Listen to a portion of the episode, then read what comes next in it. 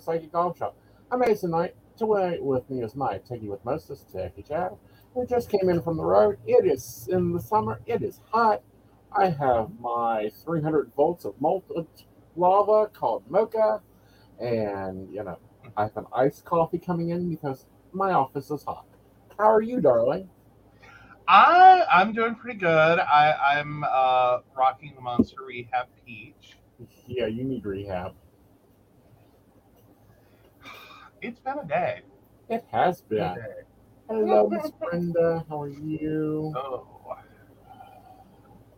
It has. It has. has has really trying to not you know talk about a lot but you know isn't ready i did post a new dating tip on the tiktok so You can did, you did. i think i want to start doing those i mean after dating for like i don't know um You don't stop dating. Just stop pretending like you're you're trying to add it all up. It's continuous. well i know i was trying to figure out how many years at this point I don't know how old are you. old enough to be old I mean, because you were a stripper in the nursery in the hospital, and I'm pretty sure you were looking for some dude's number. well of course I'm just saying. Like, there's no point in aging it. what i've seen the Or- or doctor try- he was cute as fuck There you go. I mean, okay, fine. But no, like, I don't know, started dating in the 90s ish. 90s ish. Yeah, it was kind of barely the 90s. At least I think it was the 90s. Could have been earlier. There's a lot of like going into clubs, a lot of illicit fun at clubs. So, you know, what do you want to count as a date? Um, there was actual real food. It was planned and intended as a date, not as an unfortunate occurrence at three in the morning after the bar. Well, Be we used to careful with that. at the bar, and yeah, that is kind of complicated because there was always plans. Yeah. Yeah. Oh, But there was an actual desire to see them again. oh well, gee. Well, as, as in a plan. It, it didn't have to work out that way. I'm just saying that it was not a one and done. Like if if it's just a one and done. well, let me see. Let me see. God, see, it's 2023.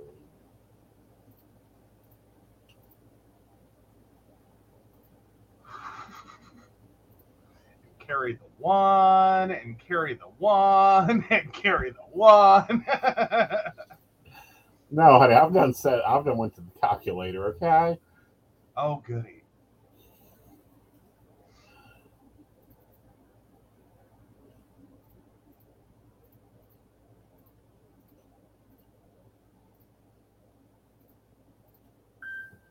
Twenty nine years. It's almost thirty years of dating. Mhm. There's some trades. There's some tricks. There's some plans. I'm sure there's been plenty of tricks. Well, of course there's tricks, and there's always cash. So you know, but I don't know. I my, like TikTok has been filled with this dating advice, and I'm like, this is bullshit. Like it's I- bullshit. Well, some of it is. Some of it is. Uh, some of it's religious based. Some of it is like this weird thing we went through in the 90s, like the late 90s with the rules. Um. I don't know. We sell everyone this this idea and then reinforce it in health class that the only way to appropriately be in a relationship is serially and um, so not in parallel um, and to you know always be looking for a relationship to lead to happily ever after Why? that's like okay you know what if i can have friends in my life for you know a reason a season a lifetime blah blah blah blah blah why can't i do that with partners Yes. why can't I do that? Why, why, why, why? Yeah. Why? Like, I mean, I'm not saying make a life out of going out and using people. That's not my point. hmm My point is, you know, some of this is messy and overlaps, and, you know, there's multiple people. And Well- sometimes you just need to meet someone just to meet someone. And sometimes you need to meet them, see them, go, no, not really. I mean, I, I, I don't know. Some people, it, it tends to hit more like it's an episode of Hoarders, and you just want to look at them and go, "Are you in there? Like, what were you thinking when you brought home like the garbage? Well, and that's what were you thinking?" right. And that's why, you know, my first advice for anyone dating is to sit down and make a list. You're designing a position in your life. What do you want? Do you want tall, short, dark, brown? You want someone that's talkative? You want someone that can be public? You want someone that can actually sit down and have a dinner and have some morals? Do you want someone that, you know, knows how to make a bed? Or coffee? Like, I'm sorry, I don't date men that don't date that cannot make coffee. If you the first cup of coffee you make me sucks, you're gone. fair enough. Fair enough. Fair enough. Um, and you do have that grounds for divorce thing. So there's I that. do. Well, the Um, is bad, it is grounds for divorce. yeah, it's it's you're not just judged on the first cup of coffee. It's every Before cup of you coffee. Coffee. Like I, I am like a, a stage one dementia slip from being kicked to the curb at any moment. Exactly.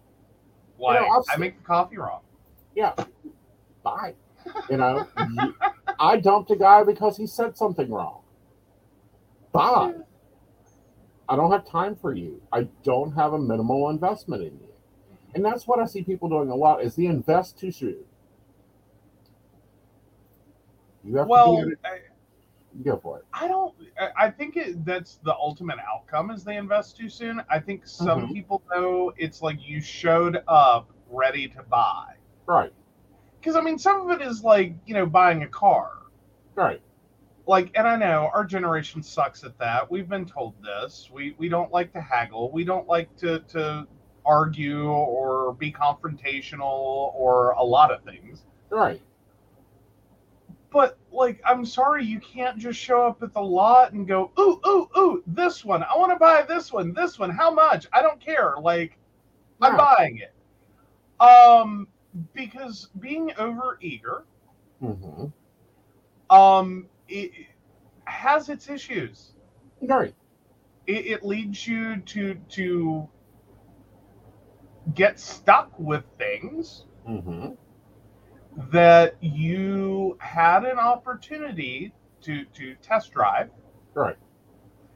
um and then you know this thing now lives in your home. Right. you you own it. You bought it.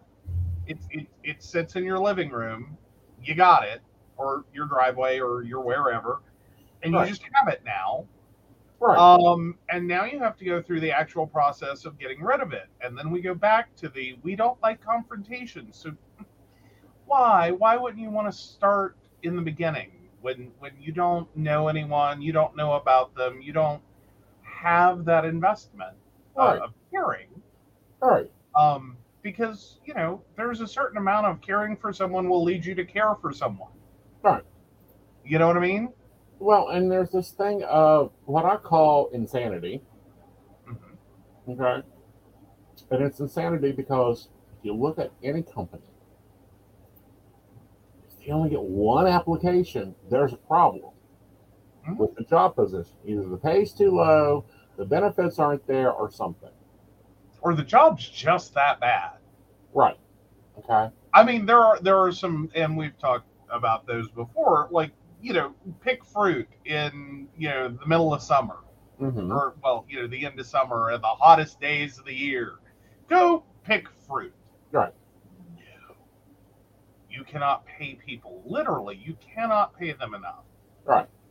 To go do that. Right. I mean, it, it works out the same way. It, Right. Like, look at your application. Doesn't mean you have to lower your standards Right. it's just understand there are some barriers to entry Right. that you know hi that's that's not for everyone Right. And you know, but on the other side of that, You never see an employer talk to one employee, take them through the full vetting process before reviewing the next applicant. Generally speaking, unless there was already an applicant in mind. Like Right. I, I have seen that. Like I, I've seen some nepotism get people jobs. Like you you were already Yeah. You know, we had to legally advertise the job, Mm-hmm. but Right. But you know, hi. Hi. But here's the other thing. Here's the more interesting thing. The very more interesting thing. Why would you only talk to one possible dating partner at a time? Oh, to get to know them. No. Ugh. See, again, that goes back to the investment. Is if you're like for me, and, and I say this totally from me, and maybe it works differently for others. Mm-hmm. Um, for me, I I find it easier to go ahead and just walk through the process Right. and just you know, if I'm talking to multiple people, I have other options. I'm Yeah. not desperate. Right. Like, yeah, granted, I always start uh, have lived at Mm-hmm.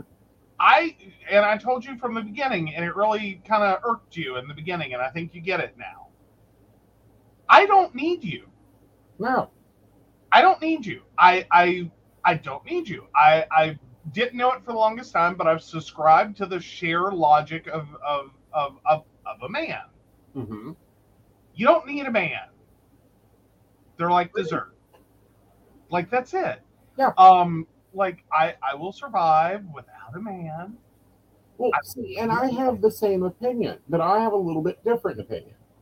Well, you didn't like my phrasing, is what it came down I to. didn't like It's your ah! Yeah. my my opinion has always been I don't need a man. I have 14 dates available. hmm If I need to, you can either fill up all 14 dates, or you can fill up one, or you can fill up zero. hmm And maybe I'm a once a year comet. Maybe I'm, you know, someone you just need to know for a reason. There's some that I just know because of an activity. Big woohoo. Well, well, I mean, maybe it helped out that the first person I ever dated cheated on me with my best friend. Yeah. Like, and I know for a lot of people that end up in like that kind of of view, Mm-hmm. um, that they get really hateful and angry and distrustful and have a shit ton of problems out of it. Mm-hmm. I'm kind of like started that route. Mm-hmm. And then I realized I was not angry, really, with with the person I was dating. I was like, okay, fine, whatever. Um, I wasn't even angry at my best friend. Mm-hmm. It was more so I was like, wait, you could have just said. Mm-hmm. Like I didn't need to walk up and catch that. Like that was the part that bugged me. That was the part that bugged me. Right. And, and see, and that's what normally, once I get to the point of investment, what bugs me is when you don't meet the investment. Hmm. You know, Okay. and that will destroy a relationship very quickly hmm for me. You know, but at the preliminary, like first three months, no. no. First week, no. Bye. Like, Sorry, I, I'm you know, there was a reason you were filed under Wednesday. yep. Yeah. I was Joe Wednesday in his contacts for Yes, for the first year. Actually, until you made me update my phone. Yes. I lived here. And my contact name was Joe Wednesday. Yeah. Uh, just to let you know how how committed. like I already moved in. Uh huh. I'm still Joe Wednesday. I was still Joe Wednesday in his phone. Yeah. Um, and I was cool with that. I find it funny. And there was Um, a Tuesday and a Monday and a Friday. You know, go for it. Um, it, That's where you wanna be where I was. Like I don't have an issue with that. Um, but I do have an issue with like getting overly invested in the beginning. Like I'm not saying I wasn't young and dumb at some point in my life, and I was. I was there. I tried it. Um, the upside I thought to gay men is if you start out there, I will tell you right now, ghosting is not a new thing in the um, in the rainbow umbrella community. Yeah. We created it. Um, it really should be called rainbowy. Um, not ghosting. It should be rainbow. called next. yeah, like you know, like because the longest or the oldest joke in the world, it seems, is that you know, uh, what's a second date? Well, depending on the community. Yeah. Well, again, second dates for lesbians involve a U-Haul. Again, depending on the community. Generally speaking, though, Well, second dates for bears normally Like, involve a hike saying, and a debate over drapes. Second bear, second dates for twinks normally has a new diet involved. Um, okay. Second dates is another. What was your name again? Mhm. Especially for queens. Yeah, fair enough. It's it's all the shots you'll buy 'em. Like, True. I, seriously, Black Velvet. like, and I know these are stereotypes, and, and it doesn't apply to everybody. Bullshit.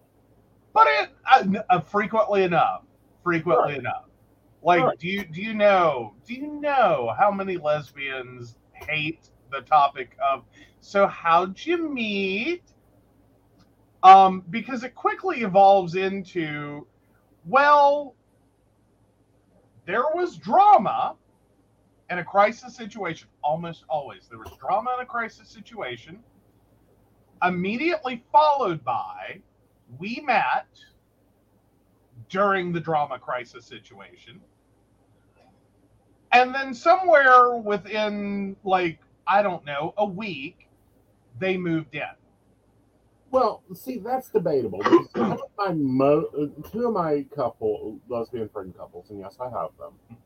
One of them met on an app, and I, when you think, oh, they met on an app, no, they met on fucking Scrabble.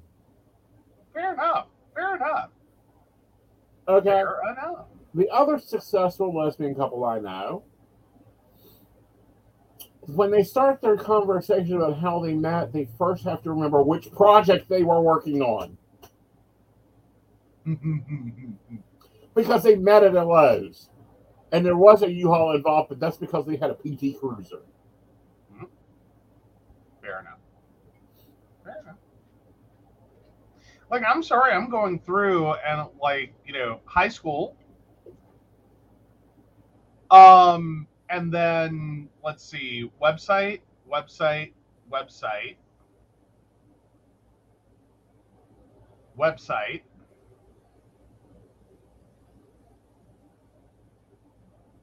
Um, website and website, and then website. Well, app technically by that. Introduction. Okay, but that's a way longer story. Right.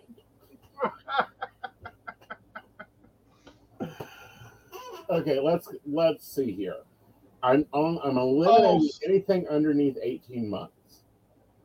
if I eliminate that, I, it was an app in you. Okay. Well, sorry, I'm known to have long-term relationships, so I have to eliminate some things.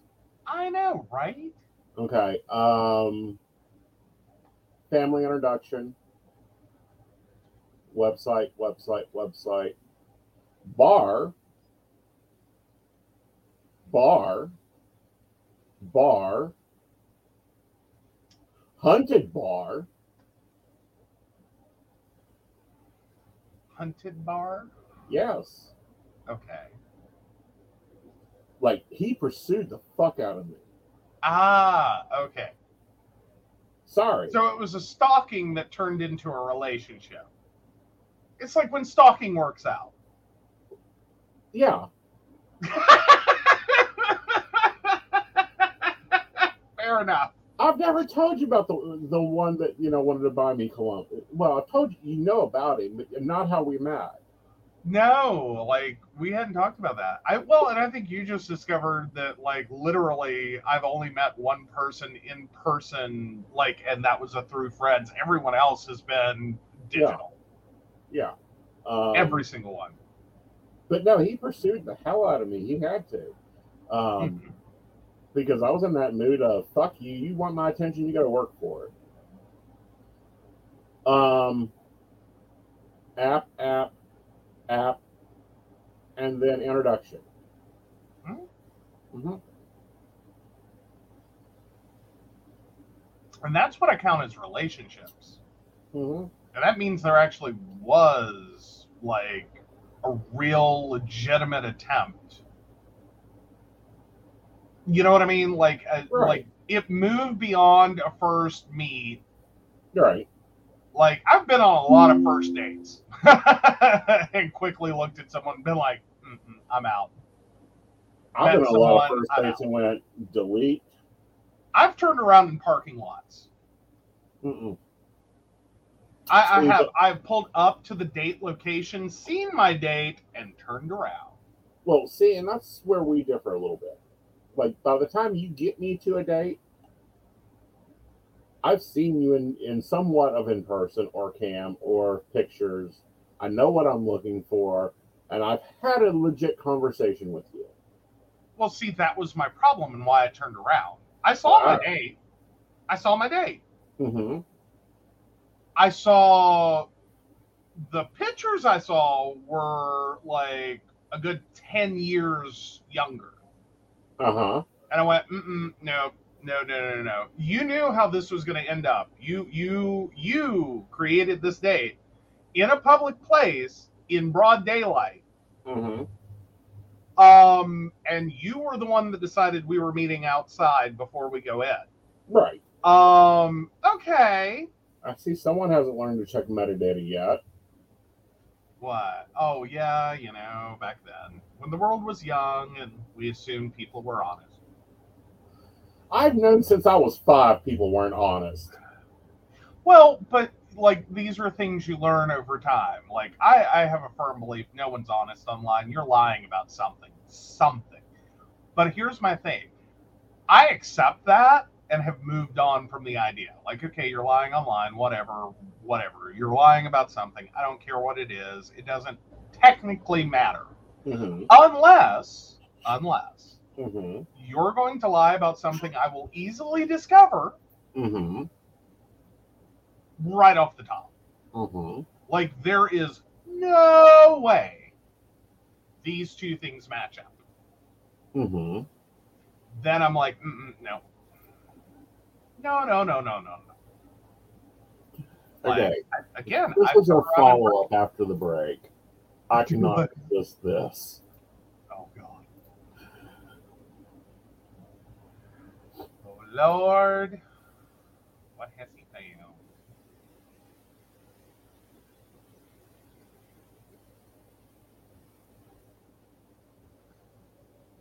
Oh, okay, fair enough. That sounds fun.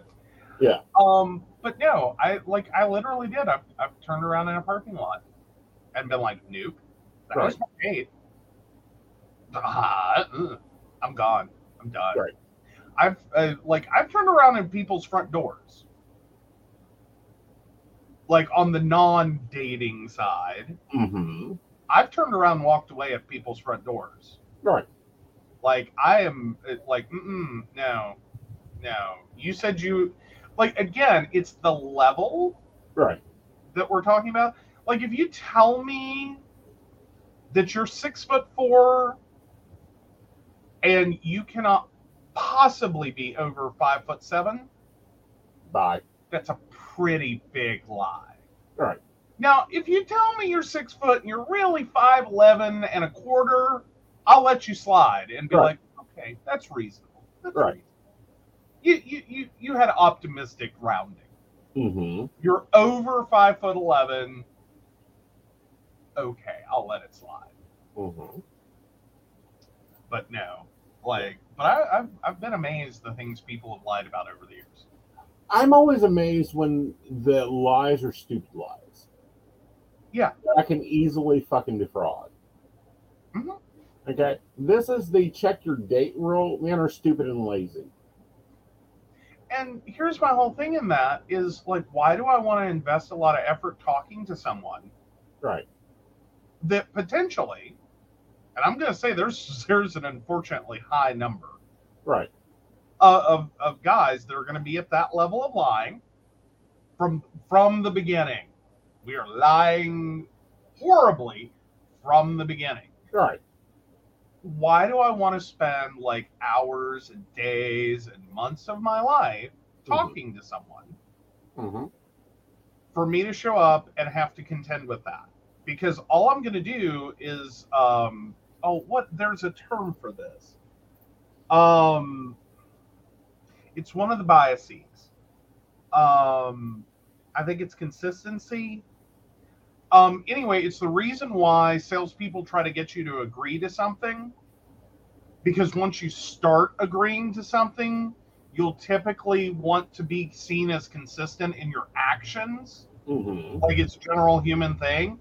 Mm-hmm. And so you'll keep going Right. and you'll just keep going. No matter how obvious it is, this isn't going to work. This isn't for me. This isn't what I want. Mm-hmm. You will keep running down the rabbit trail. Right. But you know, here's the here's the dating tip I was going to give, and then we'll go to break. Got it. You a gut person online. Get their email address. Real simple. Get their email address. Here's why. Men are lazy and stupid. They use the same username for everything. Frequently, yes. Run that sucker through Google. It will give you list and evidence. Mhm. Also, also do find rever- out- reverse image search. Mhm. You'll see But don't your- they're at. Please, if anything though, don't use your work email or your work username for dating sites. Like if that's what you're going to give out to people, Mm-hmm. don't do it. Don't do it. Right. Please don't do it. All right. Well, let's But take a break and we come back. We got a fun. You're stupid. Mhm. Hey everybody, Lady Gwendolyn here from Rowan Temple of Light, and I'm here to tell you about our events this summer.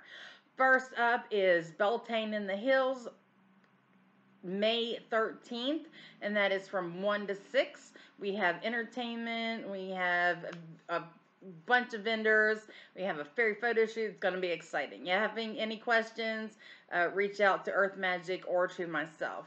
Um, after that, we have uh, Central West Virginia Pagan Pride, August 19th. That's at Holly Gray Park from 11 to 5 for the day. And we will have Sarah Masters coming down from Pittsburgh to be our keynote speaker. We have some great classes for that. So, if you want to get involved, reach out to Rowan Temple of Light at Gmail or just follow us along on Facebook at Rowan Temple of Light, and we look forward to seeing you out in the community. See you there.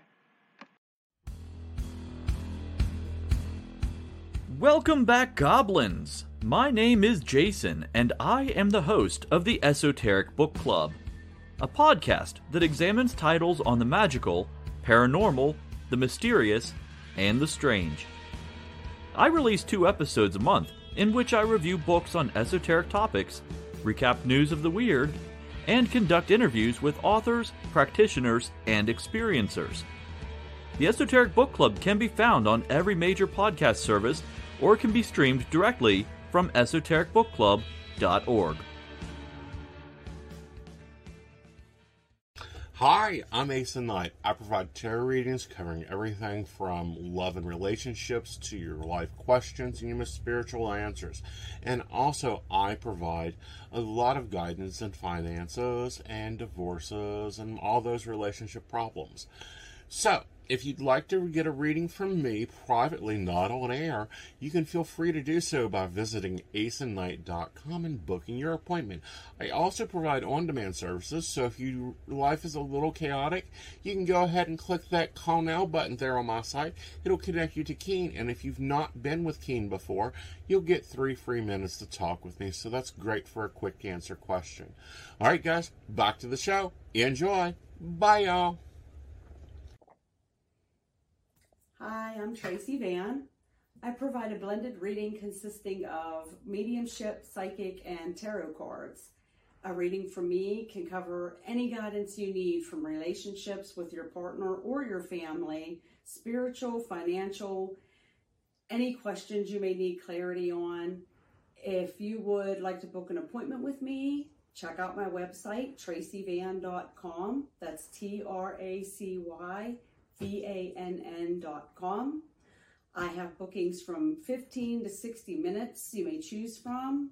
That helps if you just have a quick question, need an answer, or if you're looking for a reading in more depth, I'm here to provide the guidance and clarity for you. Uh, let's just figure it out.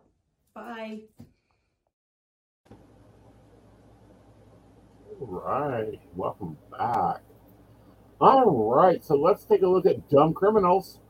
And this may become a segment because I enjoy it. Oh yes. So cops. He tried to hide from us. Ended up dying in a freezer. Police, Minnesota man with warrant out for his arrest became trapped while evading authorities. So last month, police in Gilbert, Minnesota found the body of a man inside a freezer in an uninhabited residence. The man apparently didn't freeze to death, however, and cops say they now know why he was in there in the first place. Per a release from the Gilbert Police Department cited by USA Today, the Midwest Medical Examiner's Office has ID'd the deceased as 34 year old Brandon Lee Bushman of Babbitt, and investigators say Bushman had climbed into the freezer on his own accord to try to evade authorities as he had a warrant out for his arrest.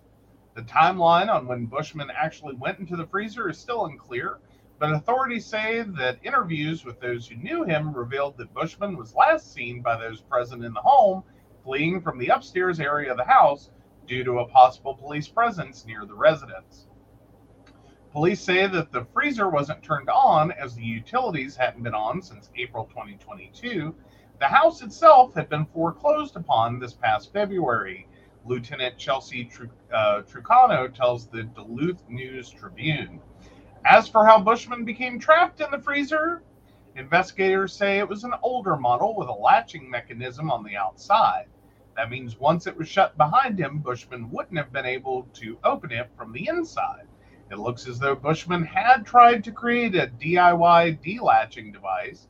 Investigators note that a metal lawn ornament rod was inserted from the from inside of the freezer towards the latching mechanism. However, the rod got jammed and apparently didn't work. Results from a final autopsy will be out in a few weeks, police say. A preliminary autopsy showed no signs of trauma or injury, and foul play isn't suspected. Don't hide in freezers. Don't hide in freezers. You will lose the hide and go seek thing. But basically, yes. Yes. Yes. It's a small space. There's not a lot of air.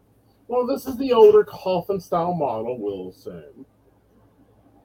hmm With the great big giant latch, Yes. or some version of it. Right. you know, very similar. Um, and but more importantly, like it's not just like nowadays getting in a freezer, which again not recommended because it's a dumb idea. Um, where like stand up, stand up. You will break the seal on the lid as long as you're not a small child. It'll be okay. Um, again, don't do it. Mhm. But in terms of older models with the latching mechanism, those things are garbage to begin with. Mhm. They're not accessible from the inside at all. This Right. this is not like getting locked in the trunk of a car. There's no little safety pole. Mhm. Um, why? I don't know. I really think that if we were going to add that, we Mhm. should have just done it with anything you could get trapped in, so you had a little pull handle. Well, um, no snap off, but here's my thing. Mhm. Why would you climb into something that is airtight? Yeah, that's always a bad life choice. Right. Well, and more importantly, you really have to consider how long are Mhm. you going to have to hide in this spot? Yeah, six hours. How long? Should be six hours. Yeah. I mean, if you're being chased by a knife wielding serial killer, jump in the freezer. No, take and beat him over the head with a stake. Well, I mean, fair enough, but still, I, like you know, like take the risk. You're go- probably not gonna live anyway, so take the risk. Yeah. Now, on the psychic side of me, I'm sitting here thinking, how boring has your life chart planning session been? If this is your plan of exit, Well, maybe this guy's whole dream was to to be famous. He is certainly famous at this moment. Right, I get that, but at the same time, it's like, okay, you're sitting there with counsel, and your exit strategy is, you know, I think I'll suffocate in the freezer. I mean, there's worse ways to go.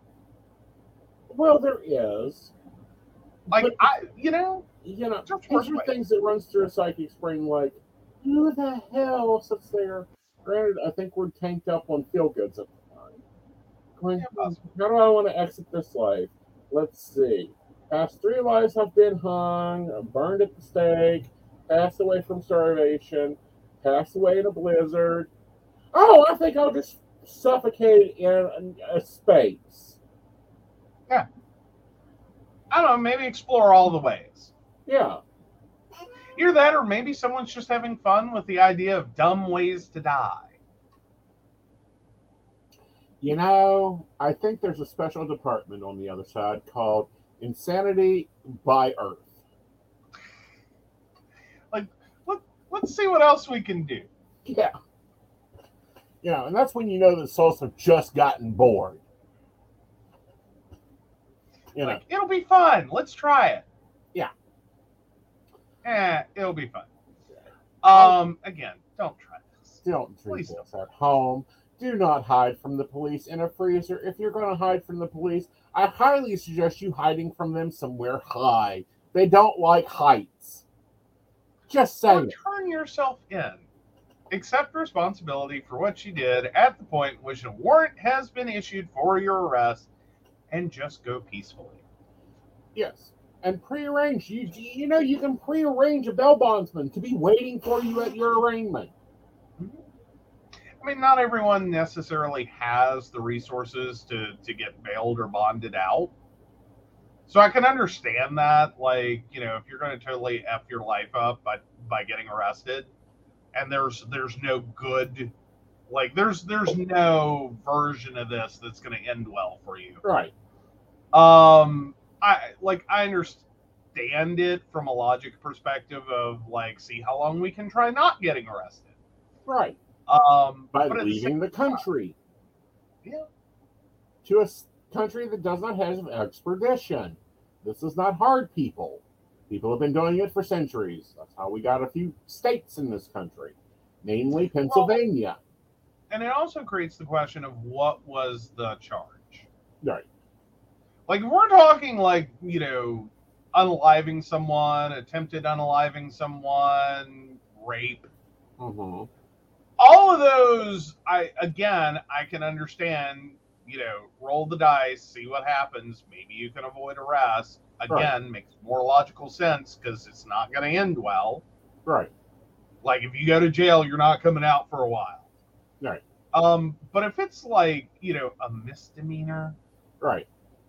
It, you know, if, if if it's just like a failure to appear, hmm like Jesus, Exactly.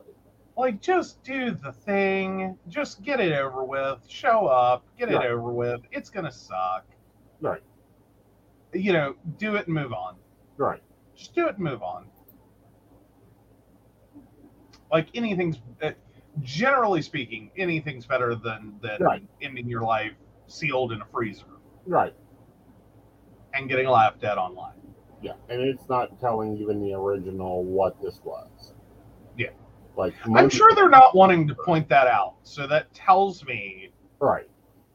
that you know they weren't looking too hard for him. Right. So it could have been back child support, you know, Yeah. something that it's like just do the thing. Yeah. Just do the thing. Do the basic thing. Just All. So I'm sure that many people are horrified by this news, but Manson family killer Leslie Van Houten freed on parole at 73. Yes. So she has spent more than five decades in prison. So uh, Leslie Van Houten, a follower of Charles Manson who was convicted in two killings, was released on parole Tuesday, according to officials. Houten, 73, spent more than five decades in prison. Her release comes after California Governor Gavin Newsom, who had previously blocked parole efforts on Friday, said that he would not challenge Houten's release in the state Supreme Court. An appeals court ruled in May that Van Houten was eligible for parole, reversing a decision by Newsom to reject parole. Houten was originally sentenced to death for the August 10th, 1969 murders of Leno and Rosemary LaBianca. The original conviction and death sentence were reversed on appeal, and she was sentenced to life with the possibility of parole, according to a statement from the California Department of Corrections and Rehabilitation. In 1969, Manson and fellow cult member Charles Tex Watson went inside the couple's home and tied them up. Manson went outside and told Van Houten and another person to go inside and follow Watson's directions, according to court records. Watson told them to kill Rosemary LaBianca, and Watson killed uh, Leno LaBianca. The previous day, Watson and other cult members, not Van Houten, killed actress Sharon Tate and others in her home. Van Houten is the second of six Manson cult followers convicted of murder and initially sentenced to death uh, to be paroled. I'm wondering if Um, they ever freed Tex. Pardon? Tex. I have no idea. Uh, let me look through.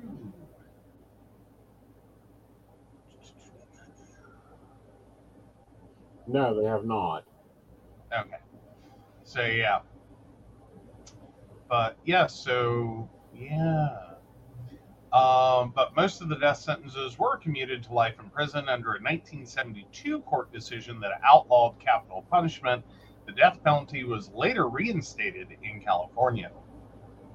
So yeah, and so yeah, there's there's a lot going on there. So yeah, Watson is serving life in prison. Right. Manson died at a hospital in 2017 while serving a life sentence. Um, Susan Atkins died in prison in 2009, and Patricia Krenwinkel is serving a life sentence. hmm So, what's your thoughts on this? I, at 77, I mean, I don't know. I like. I never want to underestimate people. I really Mhm. don't. But well, excuse me, 73. I. I mean, is she really a threat to society at 73 when her original crime was fundamentally doing what someone else told her to do? Well, and see, here's my question: Does she still believe in the cult? That's my problem. That's probably the bigger concern. Moreover, at, after 50 years in prison, well, uh, five decades in prison, Right. I- like, is there a point in letting her out? At the like, I, I go both ways on it. Like, how, how, how, Right. how do you spend 50 years in prison and come out to 2023 and function? Right. Like, like, I'm sorry, cell phones. Credit cards. like there's a lot of stuff that that I mean, and maybe she won't, but there's a lot of stuff she missed entirely. Mm-hmm. Like home VHS. Mm-hmm. DVDs, CDs, like there there is a well, and I'm not saying there's no chance she she did experience some of these things in prison or learned about them, watched the news, Mhm. but in in terms of like active parts of her life, Right. like there's a void, a massive one. And like, how do you how do you after five decades reintegrate and have any semblance of like? I would just be like, just leave me here. Right. After five decades, leave me here. I'm better off Right. in here than I am out there because I don't know how to function anymore. What am I supposed to do? Get out and get a job? Well, you know, Hmm?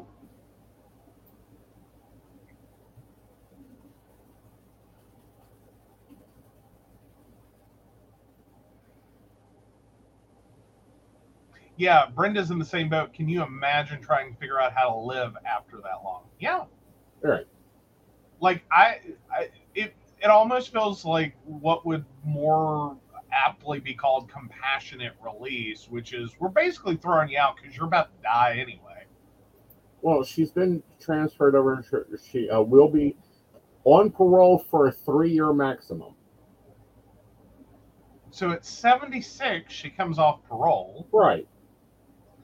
Um, I, I mean, she's already one year away from from the average, or what should be for her the average life expectancy of 74. Mhm.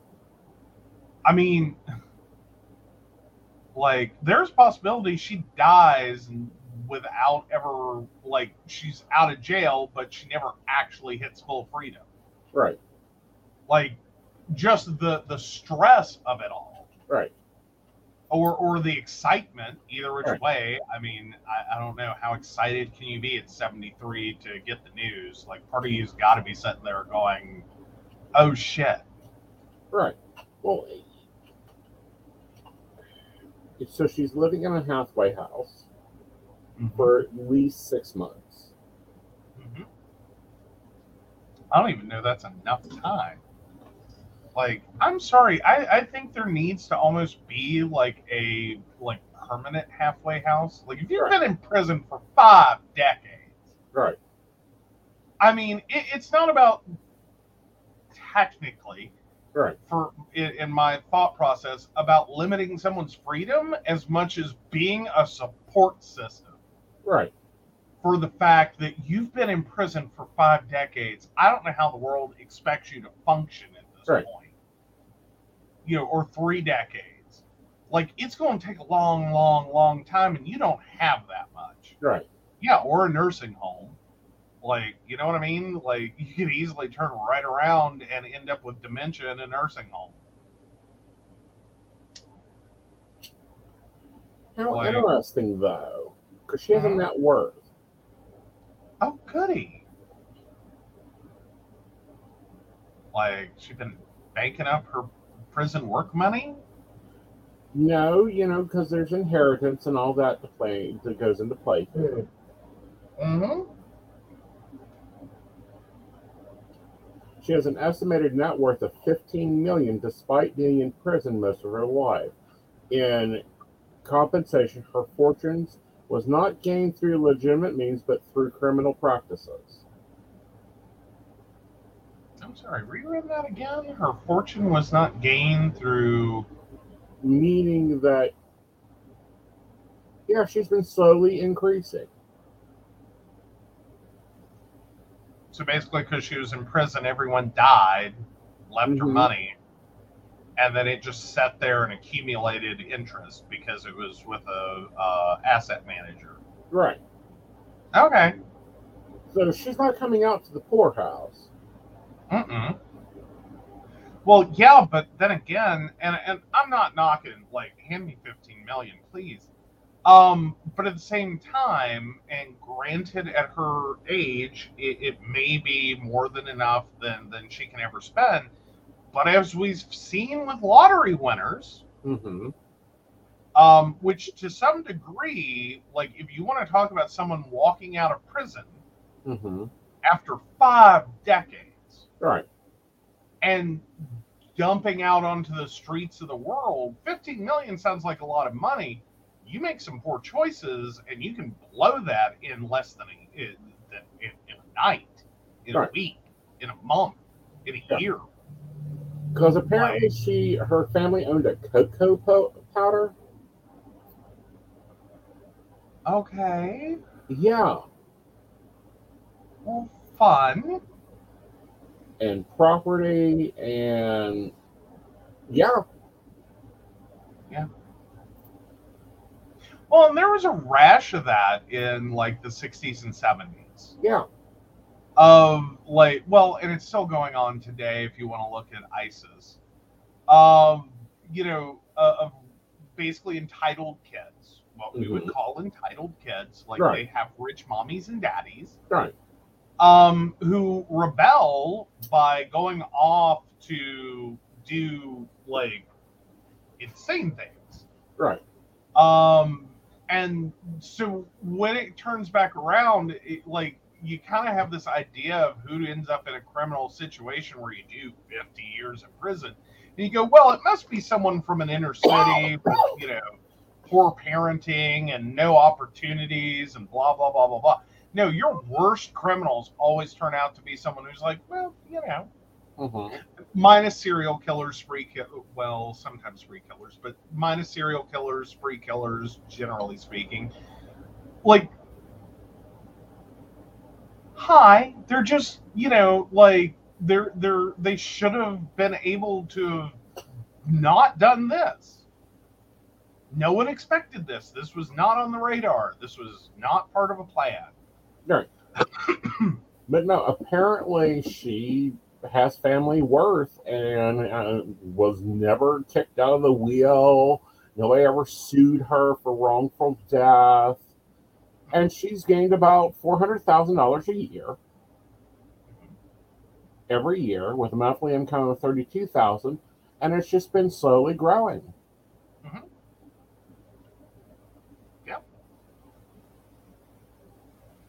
I mean, that happens. Yeah. Um, but no, I mean, it, it is. I like. Uh, part of me is very happy for her, but again, I, I just don't know how she's gonna. And I know what she did was horrible and all of that. Um, again, it was 50 years ago, and I know that it's still tragic and horrible for the people it happened to, and I like I get all that. Right. I, and I'm not trying to dismiss her crimes as being lesser or whatever. She committed horrible crimes. But one, I, I think the, the the ounce of flesh was taken quite quite well.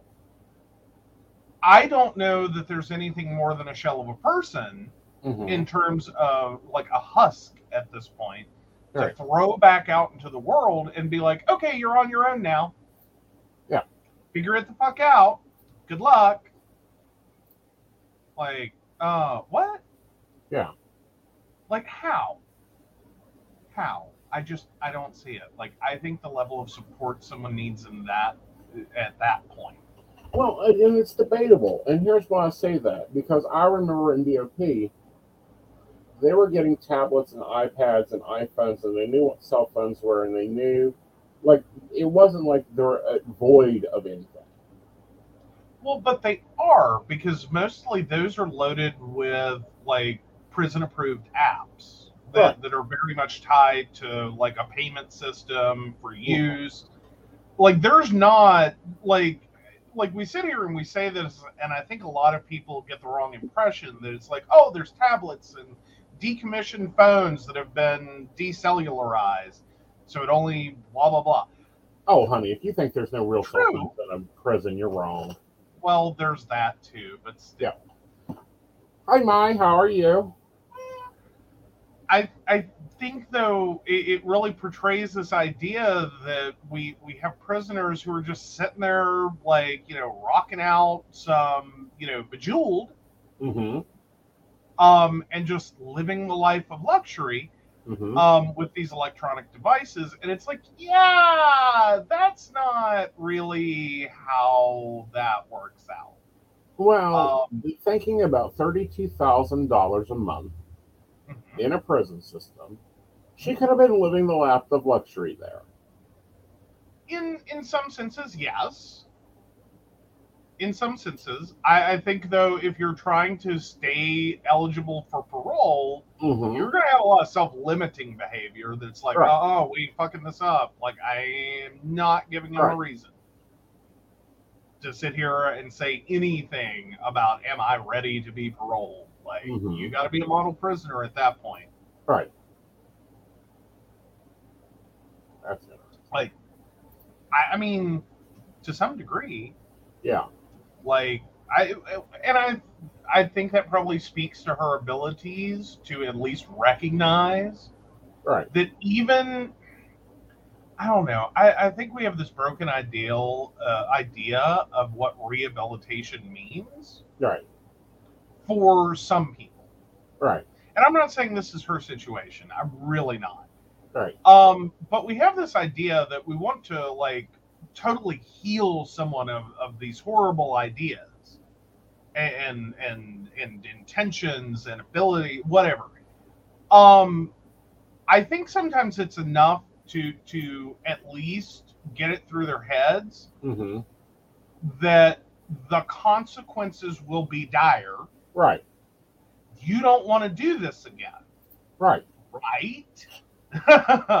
even if it's not like, even if she's sitting here like, you know, I could really go for some stabby stabby action. Right. Um, I like personally, I don't care as long as the thought keep kicks in of, but I don't want to go back to prison. Right. You know what I mean? Like I, it's like thinking Martha Stewart it was rehabilitated by her time in prison. Well, I we already know she was not rehabilitated. First of all. Okay, and she this was is how we know. she got busted. Oh, like- please! Like she went to real prison to begin with. But anyway, let's go on to the second thing. She right. wasn't rehabilitated. All she done was sit there and work out products and projects. And now where is she? Yeah, well, Selling lighters. Well, she's selling uh uh uh oh what are they the pillow vests on Amazon's uh Let Me Go Live Yeah. Prime Day. Right. Um, yeah, Yeah. I Um, like eh, like but no. I, again, Martha Stewart. I like, but I'll be damned if she'll ever pull the stunt again. no, honey, she won't pull the stunt again because she'll get she got better with it. Yeah. You know, our prisons do not make rehabilitation; they make better criminals. Well, either A, better criminals, or B, like, yes, you get the correction you want, but if you're looking for for this deeply held, like, I saw the light and I have changed, Only if don't- up at the parole board. I don't think that's true. Yeah, you only hear that on parole boards. I think people still are the same people that went into prison. But I think that the best we can truly hope for is that, you know, hi. Yeah. However, I, I say- recognize the Well, dangers. yeah, if I ever have to hire a security team, I know who I'm hiring. I want people that have been in prison. I want them to specifically come from federal prison. Oh yeah. So uh, Shannon points out, do you know how, what commissary costs in there? They charged my cousin five bucks for a pack of ramen. Uh huh. Yeah. Yeah. That's what I'm saying. The economy of prison is ridiculous to begin with. Thirty-two thousand sounds like a lot, hmm and again, it's not like they have a lot of options to choose from. Right. Um, but when you look at what stuff sold to prisoners costs, Uh huh. like y- you really have to drop that number like you have to adjust it for prison inflation and it's like yeah it's not as much as you think it is A month. well okay but a month still Yeah. okay But anyhow, yeah, Martha Stewart's hanging with Snoop Dogg. Like she took that whole 90 days in prison for insider trading. she did she did Right. but and and basically it was a vacation Right. Like, I get that. Right. I do. I'm just, eh. Yeah. All right. Let's move on to other news. All righty. So Britney Spears' memoir, The Woman in Me, sets release date, reveals cover. Her music is on Broadway, her name is back in headlines, and now her memoir is set to hit bookstores. Britney Spears' The Woman in Me will be released October 24th by Gallery Books, a division of Simon Schuster.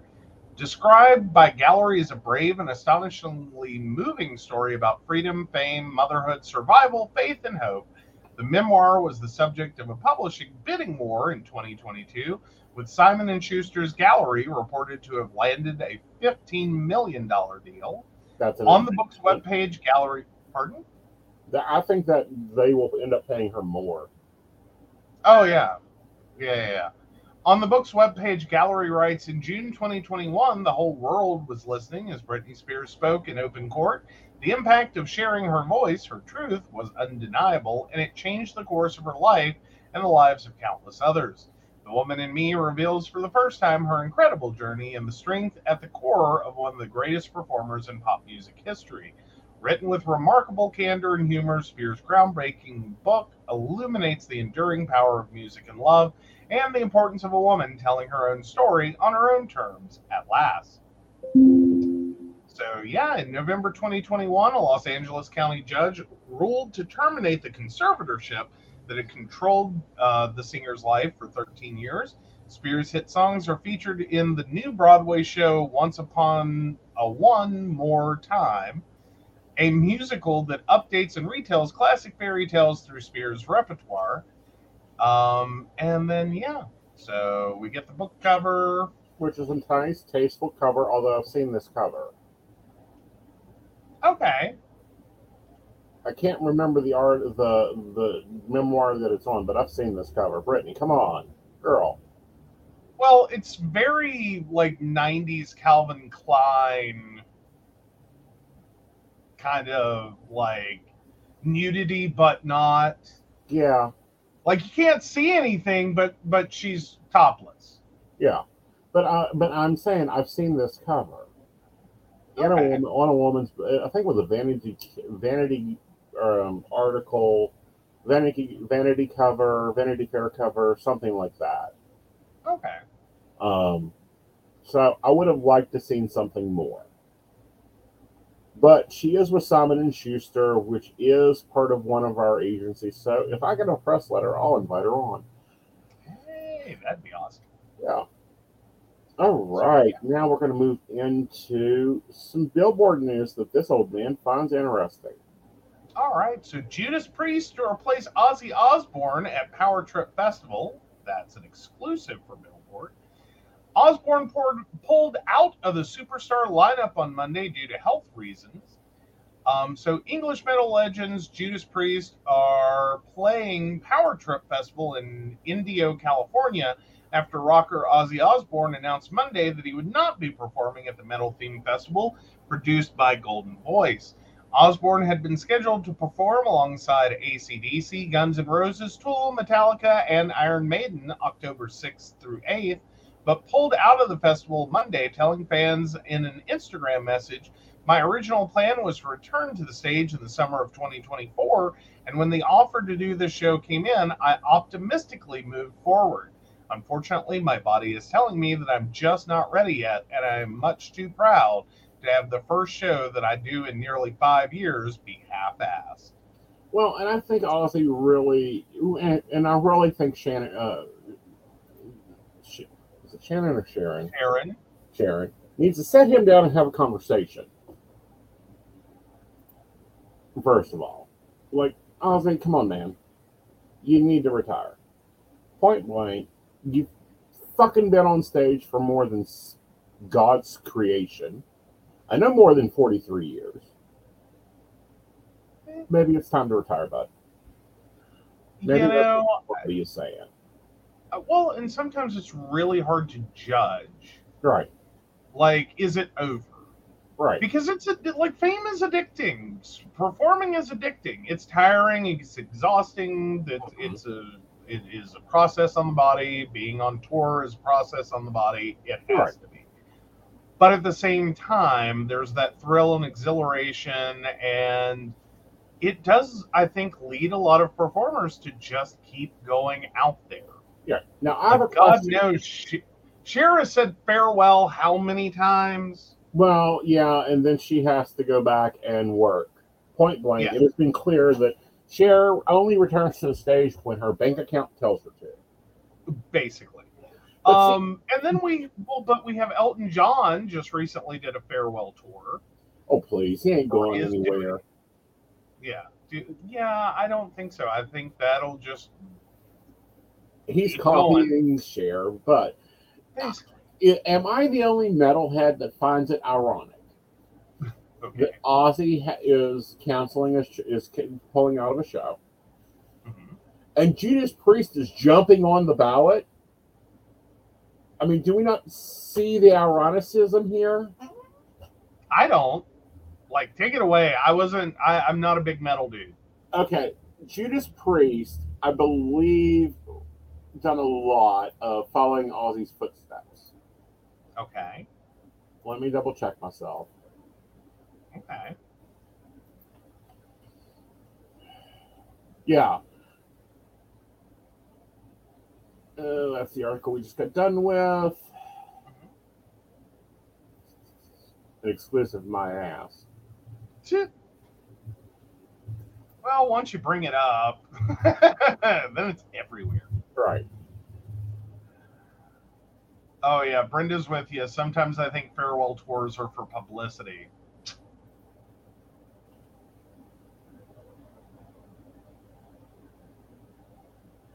Yeah, I believe there is a clear rivalry between them. Yeah, dating back to the 90s. Mm-hmm. Which, fair enough. I mean, well, and then sometimes is it real rivalry or is it press generated, like as in studio generated for uh, publicity? Mm-hmm. Like, is it the Bette Davis Joan Crawford feud that you know did more to sell movie tickets and newspapers and magazines than it did Right. anything else? So I just find it ironic that Judas Priest, like, who replaced Ozzy in Black in Black Sabbath? Know. Eh.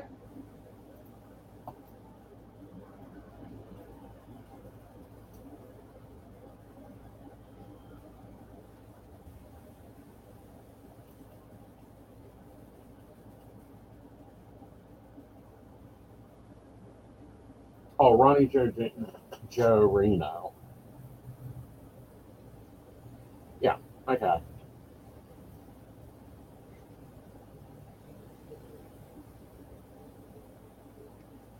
Yeah, that was in 77 that Ozzy left Black Sabbath.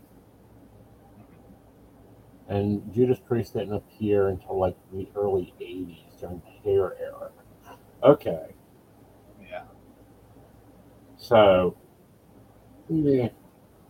I still think there's a rivalry, though. There was a rivalry during the time, anyhow.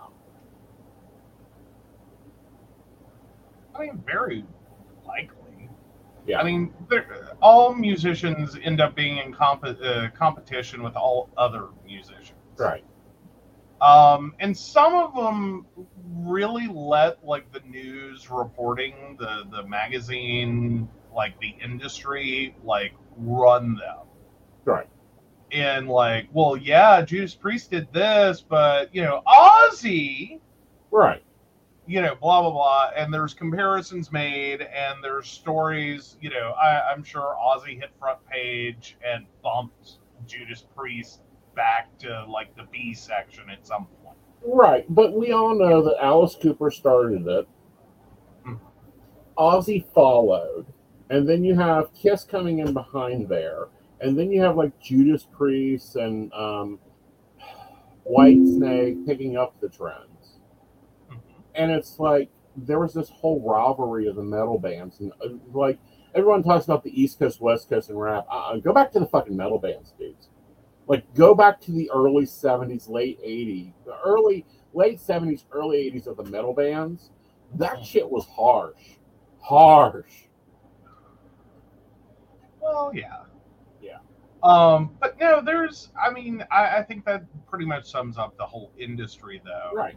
It is, and a lot of it is to just sell tickets, to just create that that kind of sports rivalry connection to a band. Mm-hmm. That you know, you side with this one, and this person sides with that one, and then you fight it out over Right. who's the better musician, and Right. you know, trash talk each other about, well, Ozzy did this, and Judas Priest did that Right. Like end of the day, like they probably are fine with each other. Yeah, I think that that you, you can just see the styles and the stages and the things that go on and the, the and it was really not the music. Like metal for for a weird reason is not about the music. It's about the stage performances. Mm-hmm. Well, yeah, it always was. I mean, because at its core, metal is just giant emotion. Right. I, you know what I mean? It's just the a, a musical explosion of, of emotion. Right. Um, with a really nice stage performance. Right. um and who can top who and who can pack a house better and who's going to get more extreme and go further and do more Right. um over top of the music because quite frankly the music is just ah for the most part it's it's it's really loud it's explosive emotion it's Yeah. you know But- what i mean like Yeah. It's- but it's it about the the same really- center of the brain as Mozart, so I enjoy it. oh, Uh, there you you know, and if anyone wants to know, yes, you know, I learned to meditate to Black Sabbath, so he does it does. It's fun. So I think there's I wish he'd turn the ironically radio off in the car when he does it. or Huh? After he does it. I wish you'd turn the radio off in the car after you do it, or at least turn it down. Because I'm not ready to meditate to ACDC, Black Sabbath, or whoever metal band is on the radio when I go to get in the car. It just personally scares the ever loving shit out of me when I start the engine and all of a sudden it's just, you know, head banging heavy metal. And I'm like, oh my God. yeah, there are songs Like, I am not allowed to drive to. Fair enough. Fair enough. Well, Yeah. there's a few I'm not allowed to drive to either. like, mm-mm, no, no. But you can always tell what you know if you get in the car right after me. You can always tell what type of day I've had. hmm But it's very confusing to explain to others.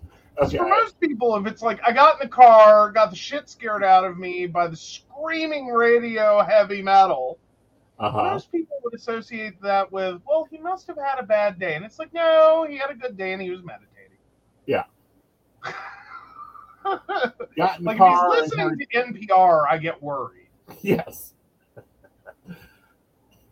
Yeah. Like, Or um, what is it? Fresh air. You're in danger. yeah. Well, but see, I don't know what you actually listen to. I just know what the radio's on when I get in and turn the key because Yeah. no matter what he listens to, it's at full volume.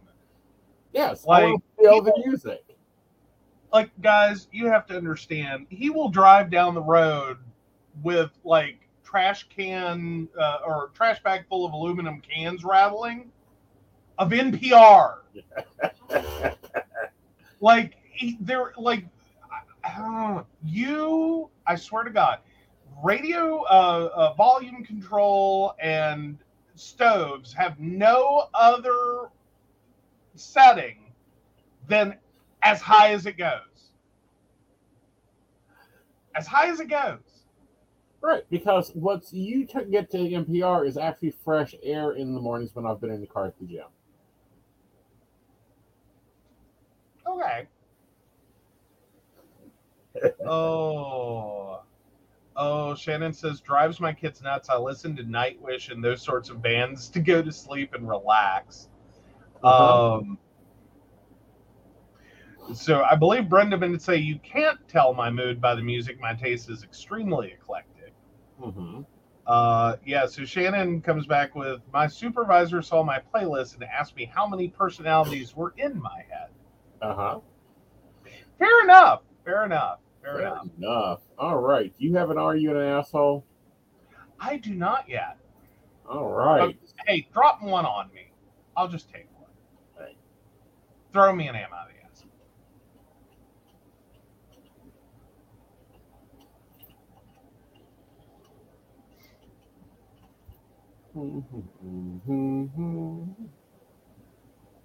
Don't sing the Jeopardy theme that's licensed and trademarked.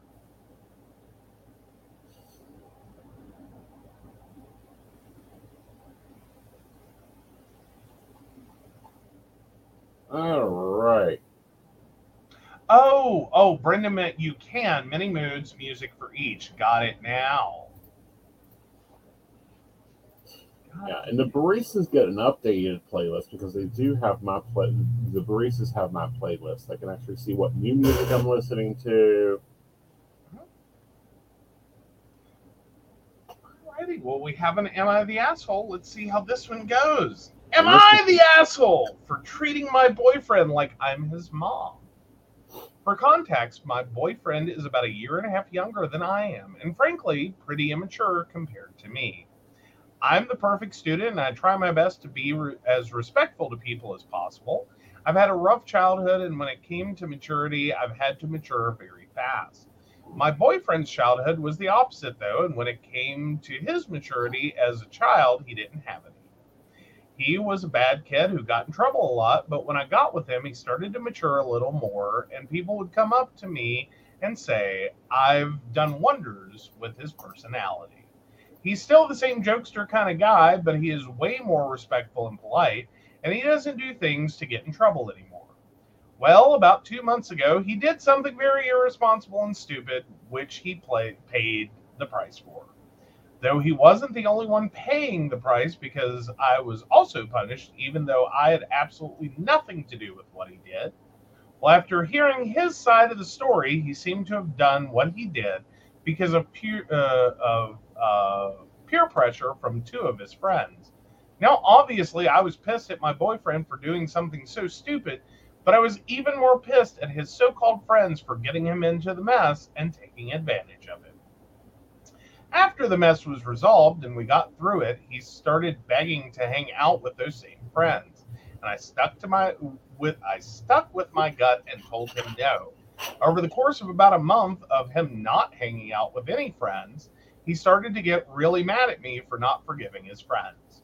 Around this time of uh, res- of him resenting me for that, his grandmother passed away, and though he didn't really say it, the incident really hurt him. And after his grandmother passed, he started getting very, very angry at me. But not only angry, he seemed very depressed. Not knowing how to help, I asked him what was wrong other than his grandmother, and he said he feels trapped like I have control over his life. He then says he can't do it anymore, talking about our relationship. Those words broke my heart, and I started begging and pleading for another chance. So during the second chance, I'm forgiving his friends and having him hang out with them. But after all that, uh, all but at after all that was, am uh, was I the asshole for controlling him and what he does? Yes. Yes. Like, I.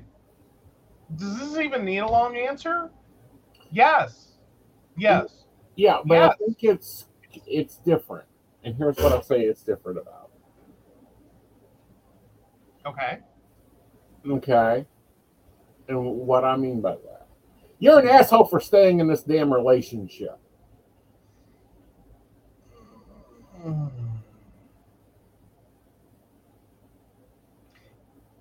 Yeah. I like. I'll, I'll grant you that one. Um, because I'm sitting here reading this, going, it sounds like you're a control freak who loves being right all the time. Right. And you found the perfect boyfriend for that, at least for a while. Mm-hmm. um, until the gravity of who he was dating sunk in. Right. Like, I'm sorry, you screwed up.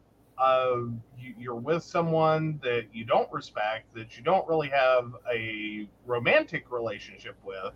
Mm-hmm. You are basically his mom in this situation, and that's not really a, a functional romantic relationship. Yeah. This usually is about how this goes. Yeah. So, lesson learned: don't do that to people. It doesn't end well. Well, only that, but you're an asshole to yourself. Mhm. Mhm. But the poll is up. What do you think? Feel free to vote. And let's go on to relationship advice. This one's going to be fun because it is also mouse chosen. Alrighty. I, 40 female, am in a rut with my husband, 41 male, and I'm not sure how to get out of it. I am in a rut with my husband, and I'm not sure I know how to get out of it. My husband and I are in our early 40s with two kids, 10 and 6. We have been together 16 ish years. When we started dating long distance, he was very kind and expressive, always showing me how much he cared and going out of his way to contact me and show me affection. I feel like we are in a place now where we barely speak to each other, like roommates who aren't even friends. We are both at fault for how we got here. Example, he him slowly pulling away over time and me for being angry and confrontational about it. To be honest, the more introverted and isolated he gets in our relationship, the more confrontational about it I become, which leads him to pull away more. It's a vicious cycle. I am at a loss as to how to best reconnect and move past this. I still love him, but my bitterness keeps oozing out, and I'm having a hard time letting go of the past and existing in the present. He says he still loves me, but I can't tell if he just says that to get out of the conversation because talking about difficult topics makes him defensive, and his preference would be to run away from the problem. His words. Does anyone in a similar situation have constructive feedback to offer about how two different conflict resolution styles can find common ground and move forward together? Any tips and tricks that have worked for you all? Or if you are divorced separated, what was the straw that broke the camel's back? I really want to stop treading water in this relationship. Okay. So, first of all, we're going to talk about the rut, and then we'll talk about the straw that breaks camel's backs. All right. So, ruts happen in all relationships, no matter how long you've had them, how um, they occur. You form a pattern of life, and if you've not made the relationship a primary focus, you can expect to be a problem in that relationship. It happens. Not your fault, not his fault, not the monkey on the wall's fault. It just happens. So, how do you change that? You break the rut. If you can't go back and change the problem, stop carrying it around like a suitcase. Change the problem, change the problem. Him wanting to be avoidant of confrontation, you wanting to be confrontational, doesn't really work out. So, you need to find something to do with that confrontational energy. I highly recommend the gym, punching bag. Maybe you get into a cleaning obsession, but you need to do some pattern behavior. You need to do some reprogramming behavior. First, start showing gratitude to him to bring him back in, to get to listen and to talk. Don't be talking about confrontation. Simple things like thank you for mowing the grass, thank you for picking me up an energy drink, thank you for being gone all day and giving me time. Secondly, breaking up in divorces. What count? What straw breaks the camel's back? It can be anything. You know, from getting tired of picking up dirty socks to getting tired. And when I say getting tired, it gets to the point that you don't care anymore. He walks in and says, I murdered someone. You go, Great, honey. Do you want hot dogs for dinner or barbecues? When you get to that point, you are no longer in a relationship. You are in a divorce. Basically. Slow moving, but in a divorce. Yes. Like, it, it's where it ultimately would go. Right. And that's what happens when relationships, and I see it more often, when relationships are no longer a primary focus. Kids are a focus, jobs are a focus, careers are a focus, the water bill's are a focus. When you stop taking care of the main cell, the two main cells of this company, the rest of the company falls apart. So if you're not doing self care and relationship care, your life is not built right.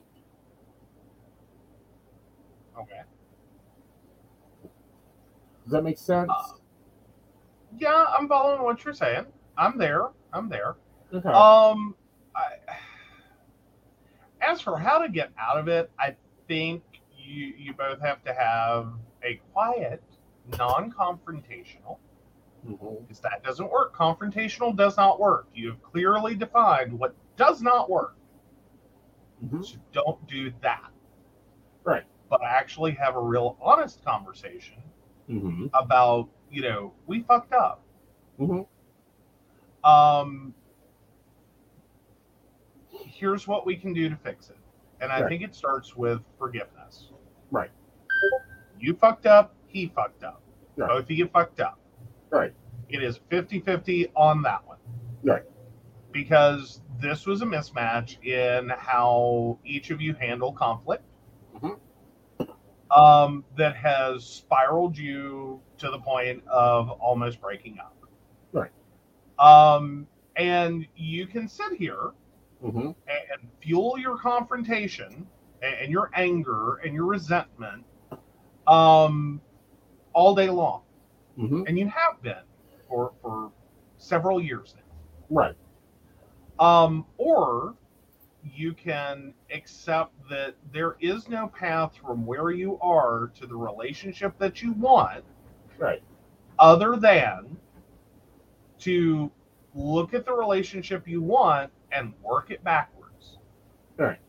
If this is what you want, how is yelling and screaming and calling, you know, and being confrontational gonna get you over here? Right. So figure out the path to there. Right. How, like, I ordinarily don't want to say, you know, like dangle a carrot, Mm-hmm. but this is a situation in which you have to start dangling carrots, and that that the hope is it is going to have to start with you because you're the confrontational one.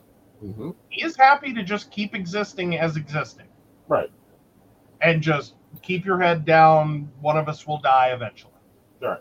Um. So you're gonna like. I'm sorry. You're gonna have to dangle carrots. Mhm.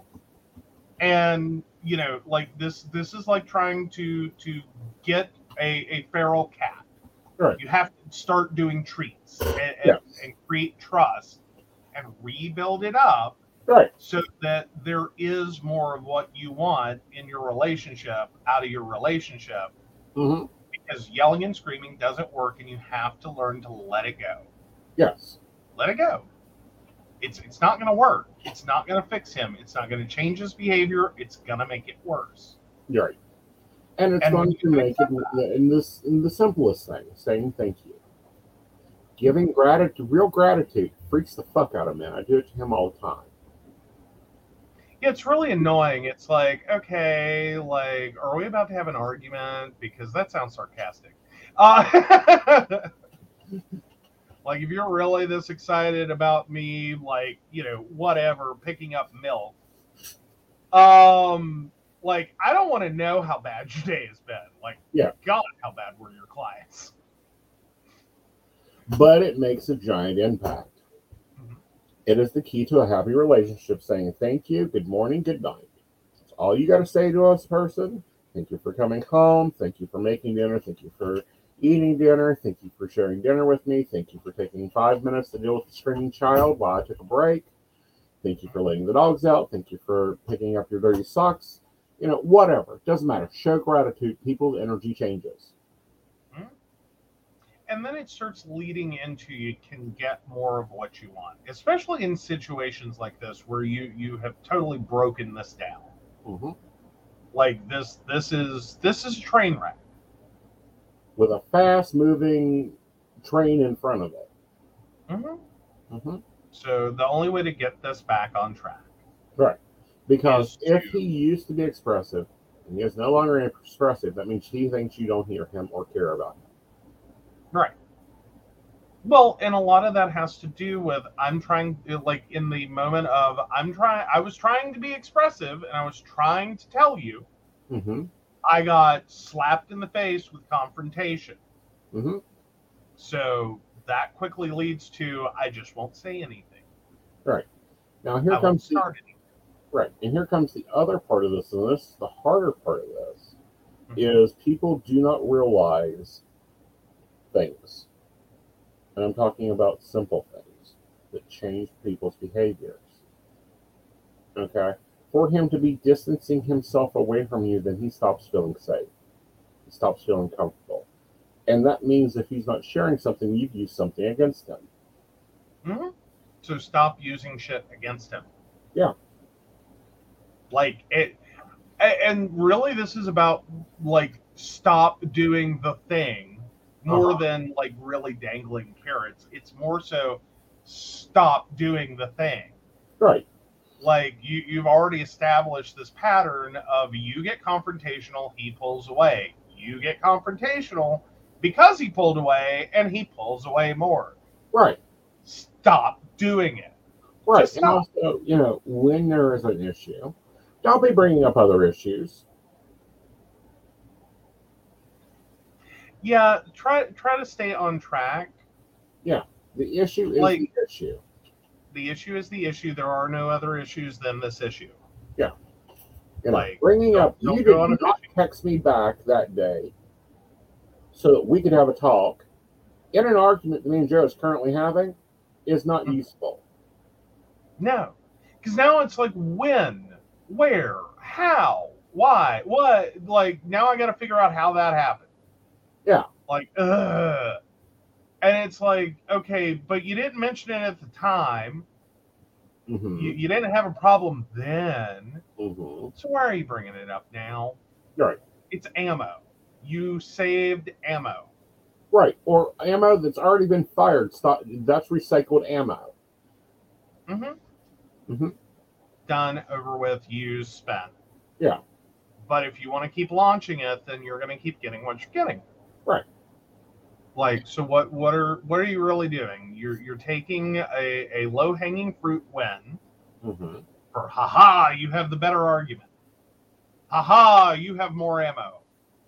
hmm Is it worth it? Like, did that win? Like, it didn't fix anything. Right. You were still in the relationship you don't like. hmm you are still getting not only are you not getting what you want but now you're getting even less of it. Right. like you're shooting yourself. Like What- if you want to talk about who's winning and losing hmm like no one it's Right. just getting worse. Yeah you can't reuse a spent bullet. Right. you can't well i mean if you want to sit there and pick up all the spent bullets and melt down and reform and and you know whatever but the reality is once you've fired it hmm into a relationship hmm move on Yeah. because there's no point there's Yeah. no point. Right. And you know, I, and I'll never get that. You know, you lied in 2017 about this. You lied in 2018 about this. You can't be trusted with this person in 2009. It is 2023, lady. Knock it the fuck off. right right well a lot of that can be said for the the boyfriend in the last in the am I the asshole Yeah. is like really Yeah. really Yep. All right. um Uh, let's end the poll. And the poll has agreed. You are the asshole. you are the asshole Woo. All right, guys. Um, baristas, let me know in the coffee group if you want us to talk about true arguments, the way to actually argue. Since you know we're leaving off on that topic tonight. Mhm. Um, we will be on call. I will be on coffee and tea. I believe Lady Gwendolyn's joining me. We'll be talking about whatever's in the cup. If not, Joe will be here and we'll be talking about an article that I found really um, disturbing for the psychic industry. Ooh. Yeah. And what I mean by disturbing, it sounds like it's a PR piece that someone needs to do some due diligence on. I hate when reporters don't do that. Um, but that'll be uh, mine and your next coffee and tea. Ooh. And, that one huh? good deal hold on to that one that sounds fun Yeah, I'm going to hold on to that one for me and you to talk about.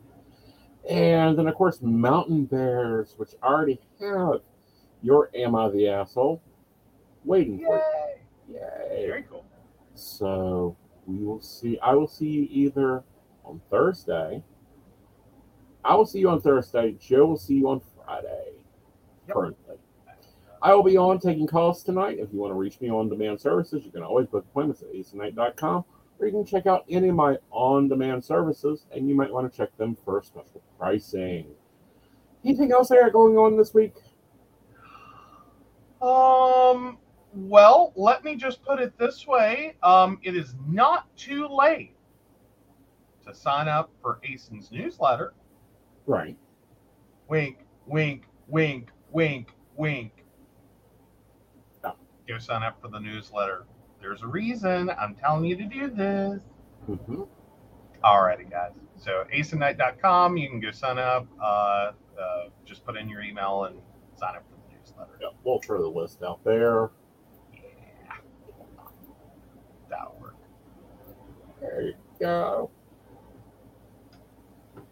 You join my mailing list. You get weekly forecasts, astrology forecasts. You get special offers. Mhm. hmm All right. So with that, guys, you guys have a great night. We'll see you later. Bye, y'all. Bye. Oh. oh, we forgot. Sorry. I'm saying bye. You still have work to do. Oh, well. Ugh. All right. So, of course, we want to thank Beverly Walker, Mika G, Kathy, Mary Winfield, Brenda, Shannon C, Shannon D, Lady Gwendolyn, Charles Shaw, Tracy Vann, Caitlin Bell, and Devin. You'd like to learn more about us, the show, or how you too can become a Patreon sponsor and receive all the wonderful benefits our baristas receive, please visit us at pcsbnetwork.com. Yes. All right, guys. You have a great night. Bye, y'all.